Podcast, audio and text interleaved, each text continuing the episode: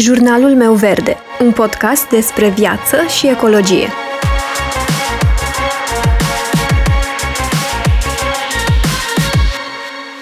Bună, eu sunt Alexandra și tu asculți Jurnalul meu verde, un podcast despre viață și ecologie. Treaba este simplă cu acest podcast. În fiecare săptămână voi împărtăși cu tine jurnalul meu personal și voi povesti despre provocările pe care le întâlnesc în drumul meu spre o viață mai ecologică, cum este cu schimbatul obiceiurilor mele de consum și orice mai trece prin cap pe tema sustenabilitate. Nu urmez un anume script, ci pur și simplu voi împărtăși ce am scris în jurnalul meu de-a lungul săptămânii. Acest prim episod am să-l folosesc totuși pentru a mă prezenta și pentru a împărtăși cu tine câteva dintre gândurile mele legate de ecologie și convingerile mele. Eu sunt Alexandra, o româncă ce de aproape o lună locuiește în Cehia și care iubește pământul. Aș îndrăzni să spun că abordarea mea în ceea ce privește ecologia este un pic atipică față de trendul general și voi povesti despre asta în cele ce urmează, așa că nu mă mai lungesc și te voi lăsa pe tine să decizi asta la final. Am început să iau în serios subiectul ecologie acum aproape 9 luni, când am decis să scriu pe propriul blog.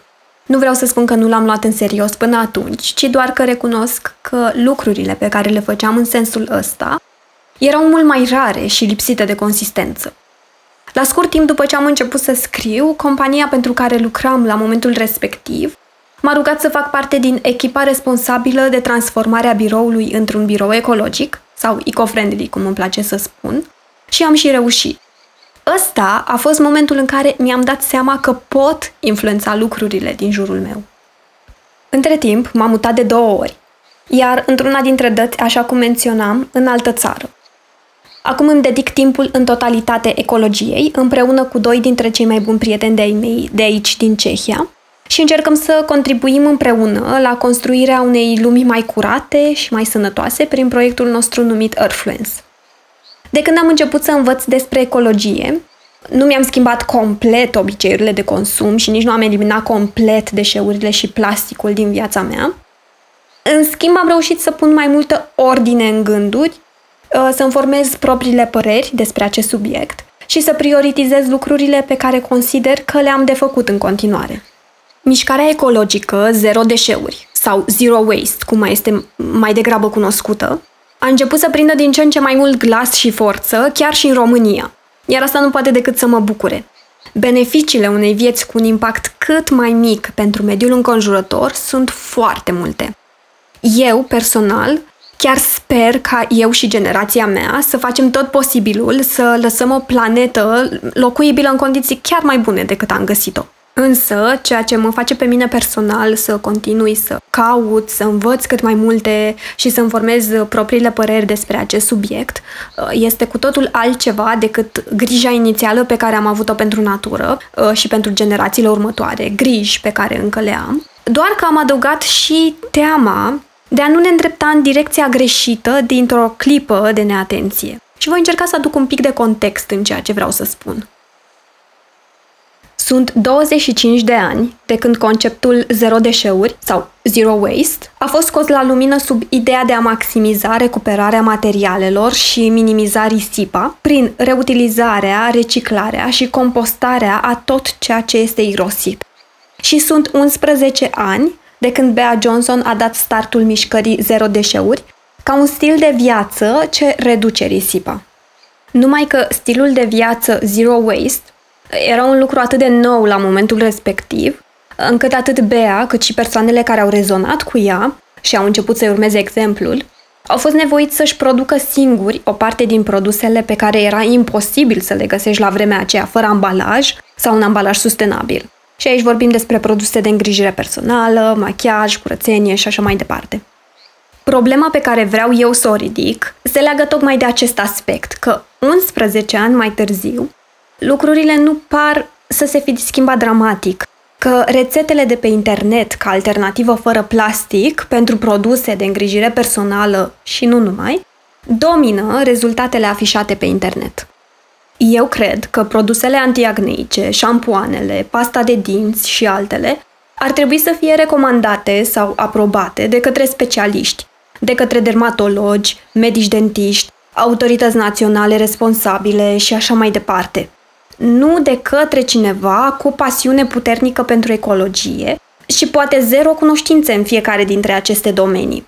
Înțeleg necesitatea acestor acțiuni la momentul T0, atunci când șansele de a găsi un produs cosmetic zero waste erau zero, însă asta era atunci, acum 11 ani. Și este practic ceea ce mă face să trag un semnal de alarmă acum, că și după acest timp, cu toate că există pe piață din ce în ce mai multe alternative fără plastic, văd că există persoane care mai degrabă riscă sănătatea lor decât soarta planetei.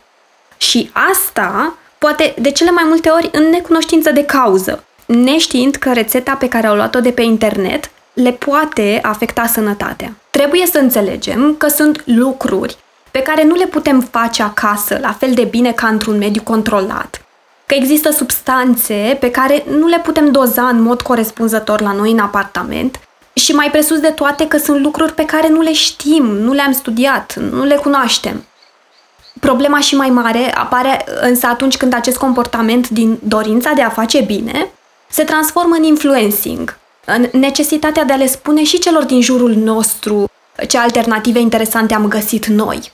Un trend care este din ce în ce mai mare, iar o simplă căutare de alternative zero waste pe Google sau pe YouTube ne va oferi rețete una mai creativă decât cealaltă. Nu zic că nu este în regulă să străiești viața după propriile reguli. Însă este în regulă să fim proprii noștri experți, atâta timp cât o facem la noi acasă și pe pielea noastră. În momentul în care am primit primul follow de la cineva care a ajuns la noi printr-un hashtag pe care l-am folosit tocmai în acest scop, noi devenim influenceri.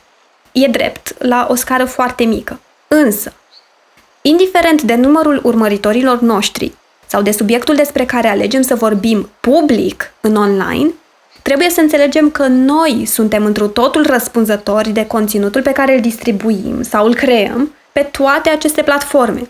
Este responsabilitatea noastră să ne documentăm riguros înainte de a posta ceva și să ne asumăm atunci când poate am greșit. Să fim responsabili până la urmă. Nu mă înțelege greșit. Mă înclin în fața inițiativei Zero Deșeuri și în fața oamenilor care încearcă constant să pună natura pe un prim loc în viața lor. Scopul acestei mișcări ecologice este unul demn de admirat și de apreciat. Uh, iar oamenii care au pus bazele acestei mișcări au depus un efort constant în a pune frână consumului inutil, în niște vremuri în care viteza de consum este amețitoare. Ce îmi doresc este ca mișcarea aceasta să nu se piardă pe drum din simplul motiv că nu am evoluat odată cu ea. Vreau ca mișcarea Zero Waste să fie înțeleasă și luată în serios. Chiar și de prietenii mei cârcotași care glumesc că, uh, citez, m-am alăturat unei secte. Nu că ar fi ceva greșit în asta. Dar prin asta mi-am dat seama că mișcarea Zero Waste și ecologia sunt văzute drept o nișă, drept ceva ce doar o parte din noi suntem dispuși să facem. Personal, îmi doresc să ajung într-un punct în care, în loc de ce drăguț că ți pasă de planetă, cunoscuții care nu sunt înclinați către ecologie vor spune ce tare este, vreau să încerc și eu. Și pentru a ieși din situația asta, consider că nu este suficient doar să adopt ecologia drept un stil de viață, ci să încerc să o, o fac mai accesibilă prin adăugarea sustenabilității ca mod de a gândi. Dar despre asta poate altă dată. Îți mulțumesc dacă m-ai ascultat până aici și sper să mă ascult și următoarea dată.